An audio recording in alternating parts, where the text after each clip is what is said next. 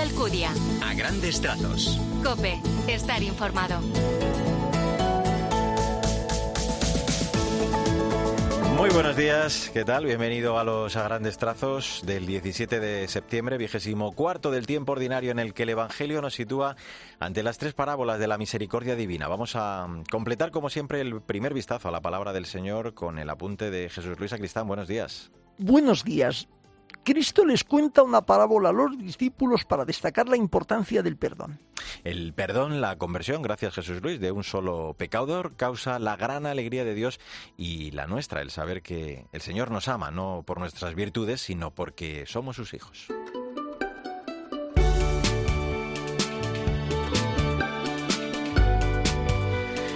Pues vamos, como es habitual, con el magisterio del Papa en estos primeros minutos, a través de su audiencia de los miércoles. Esta semana presentaba Francisco Albeato José Gregorio Hernández Cisneros, un venezolano considerado y calificado como el santo del pueblo, apóstol de la caridad y misionero de la esperanza. Francisco destacaba sus virtudes cívicas y religiosas y además hace dos años lo declaraba copatrono del ciclo de estudios en ciencias de la paz de la Pontificia Universidad Lateranense.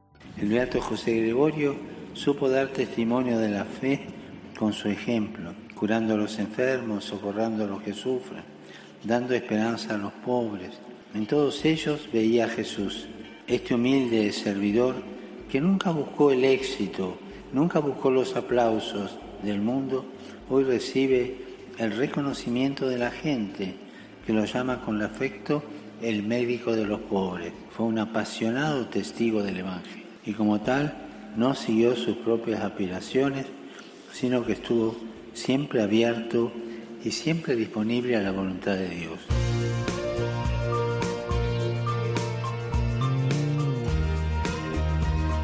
Es momento para el testimonio de fe de la gente buena que nos inspira. Este domingo vamos a conocer una historia musical, la del venezolano Juan Delgado, artista y productor católico, además de ganador de un Grammy. Cristina Rodríguez Duque, buenos días. Buenos días a todos, ¿qué tal Mario? Juan Delgado es un pionero en música católica, artista y productor venezolano y fundador de la discográfica Via Cantus, además de ganador de un Grammy. Cuando empezó en este mundo se dio cuenta de que la música y la fe eran inseparables en su vida. Al experimentar la fe, mi, vida cambió y siempre estuvo relacionada a la música. Entonces, al yo trabajar dentro de la música profesionalmente por muchos años en estudios, en compañías editoriales, pues sentí que mi llamado era justamente responder a Dios. Eh, me di cuenta que Dios me había preparado a través de los años para dar un paso y eh, servir al mundo de la música católica o servir a Dios y la misión de la iglesia, de la iglesia a través de la música. En 2018 sacó un disco titulado Todo pasa, que incluye canciones de Santa Teresa de Ávila o Las bodas de Cana.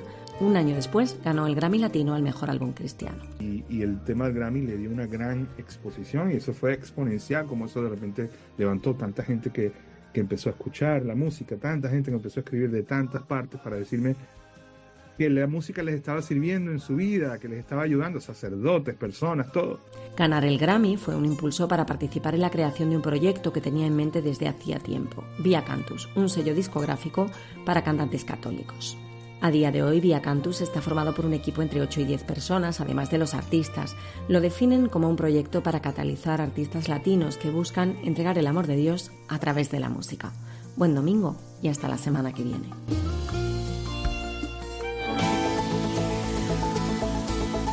Alcudia. A grandes trazos. Cope, estar informado.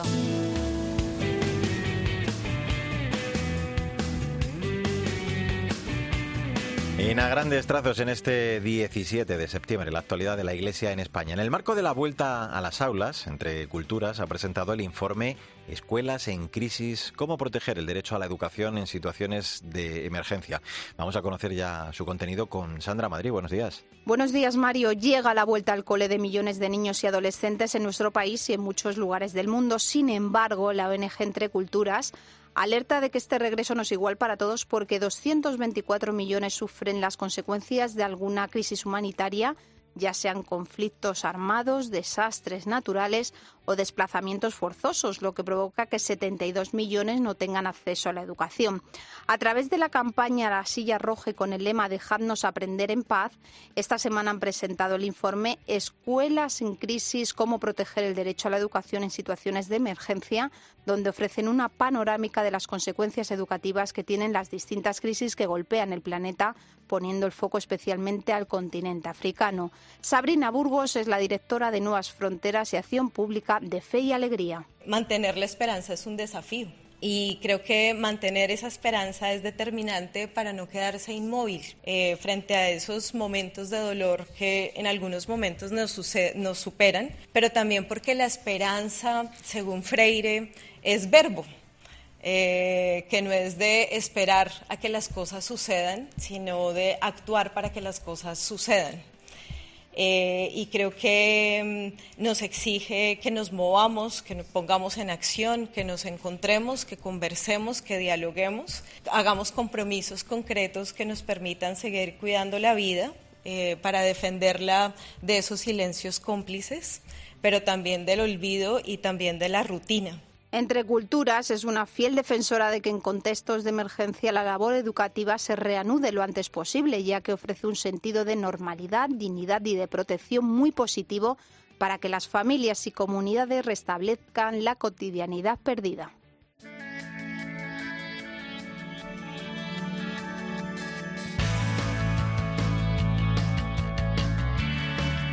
Echamos, como siempre, en este punto un vistazo a las redes sociales, a lo más destacado de esta semana en el continente digital, estos días con protagonismo especial para la invitación del Papa a ser testigo de la fe, también el hashtag Unión de los Cristianos y la música de Hakuna. Paloma Corbí, buenos días. Buenos días, Mario. Esta semana el Santo Padre nos ha animado a través de su cuenta de Twitter a ser testimonios de fe. La fe no se difunde con el poder del mundo, sino con la sabiduría de la cruz no con las estructuras, sino con el testimonio. Y hoy el Señor, desde el silencio vibrante de la cruz, te pregunta a ti también, ¿quieres ser mi testigo? ha compartido el Santo Padre. Con el hashtag Unión de los Cristianos ha compartido este mensaje. Anunciar a Cristo une, no divide. El anuncio común de nuestro Señor evangeliza el camino ecuménico mismo. Caminemos juntos en la oración que nos purifica, en la caridad que nos une, en el diálogo que nos acerca. No te ates a nada, no hay tiempo para dejar la oportunidad pasar. Que no hay excusa alguna para no servir a los demás. Siempre sonriente sin dejar a la queja entrar. Éxito rotundo en el concierto de Hakuna en Vista Alegre. Más de 12.000 personas han acompañado a este grupo de música católico que cumple 10 años desde que dio sus primeros pasos en la JMJ de 2013. Con más de 82.000 suscriptores en YouTube, Hakuna es ya todo un fenómeno entre los más jóvenes. Feliz domingo y hasta la semana que viene. Pues eh, gracias Paloma. Vamos a cerrar precisamente hoy nuestro programa con la música de Hakuna, que como bien decías, volvió ayer a llenar el Palacio de Vista Alegre Madrid. Todo un éxito.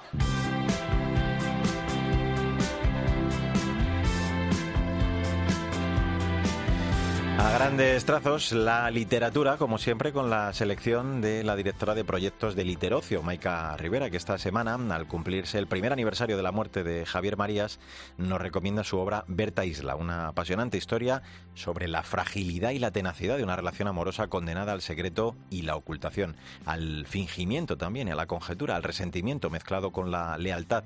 Buenos días, Maika. Buenos días, Mario. El pasado 11 de septiembre cumplimos el primer año sin Javier Marías. En su memoria, rescatamos la novela Berta Isla, que tenemos en su edición original en Alfaguara, pero también en De Bolsillo. Es la historia de la propia Berta Isla y Thomas Nevinson, que se ennovian muy jóvenes en el Madrid de finales de los 60, guiados hacia el matrimonio por un vacío convencionalismo más que por ningún genuino atisbo de amor. Implicado Nevinson en la escena de un crimen, comenzará para él una doble, acabará siendo triple, vida como agente del servicio secreto para la corona, que plagará de intermitencias, ausencia y soledad su ya triste convivencia hogareña, con una mujer que le será para siempre una extraña y dos hijos que acabarán siendo a la postre un par de desconocidos. El protagonista es un espectro, que incluso llega a regresar del mundo de los muertos, y ella, Berta Isla, es una mujer emparedada por las circunstancias, pero sobre todo dilapidada por la superficialidad e inmadurez de sus afectos. Es esta una historia de derrotas humanas, de abandono, de indiferencia, falta de curiosidad, abatimiento y hastío, fruto de una teatralidad del sentimiento, de no reír con toda la risa y llorar con todas las lágrimas, como recomienda Khalil Gibran.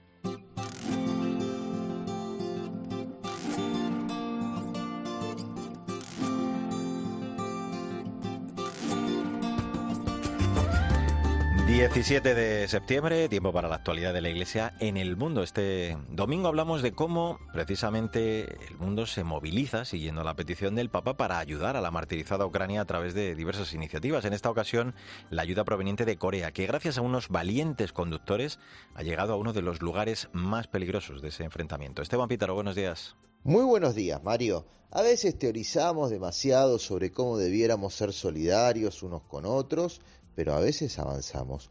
Una empresa coreana de comida instantánea hizo una donación al Santo Padre de 300.000 raciones de comida. El Papa alzó la mirada, buscó ayuda y con su limosnero y gracias a la valentía de choferes, la hizo llegar a los que más sufren la guerra en Ucrania. Las noticias del dolor nos mueven a la oración, pero qué bueno es Mario cuando mancomunadamente nos mueven a la acción.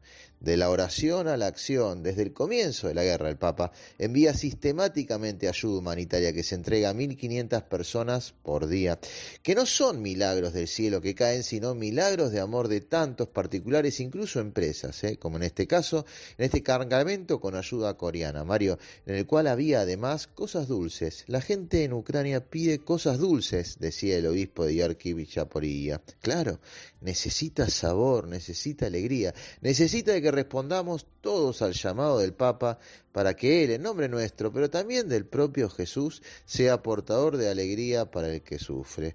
Con el Papa, con Cáritas, con manos unidas, con quien sea, que la noticia del dolor nos mueva a la oración y luego a la acción solidaria.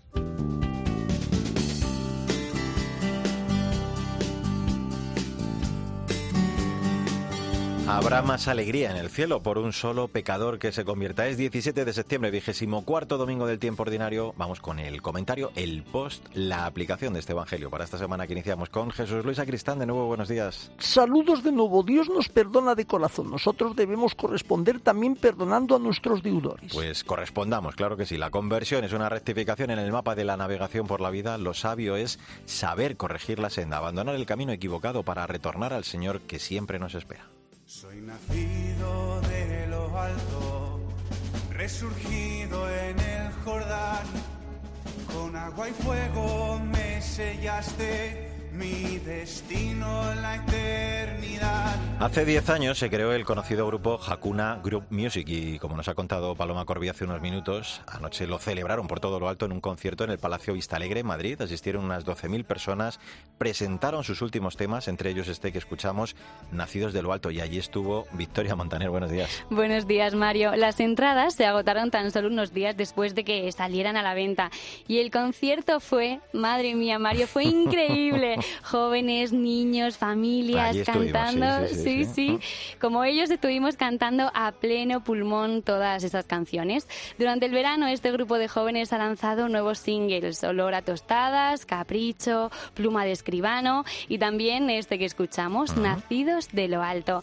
Trata sobre que nuestro destino es la eternidad y nos recuerda que el cielo ha empezado ya, aquí, mientras vivimos. Para celebrar estos 10 años de la creación de Hakuna, 10 años desde, sí, sí, desde que un grupo de jóvenes se reunió con el sacerdote José Pedro Manglano en la JMJ de Río de Janeiro y ahí comenzó este, este proyecto. El propio fundador se ha reunido esta semana en Roma con el, con el Papa Francisco en una audiencia privada. El pontífice ha bendecido la organización y les ha animado a que sigan haciendo mucho lío. Pues venga, haciendo lío vamos también con la frase del día. De San Vicente Palotti. En nuestro corazón habría más cielo si no se hallara en él tanta tierra. Ay, qué difícil, ¿eh? Pero cuánta razón. Ojalá lo consigamos, llenar el corazón más de cielo, más de Dios. Hasta la semana que viene, Hasta la semana que viene, Mario. En el control técnico estuvo David Torrenova. Que tengas un feliz día y hasta el domingo que viene, si Dios quiere. Los cojos corren, los mudos claman, la vida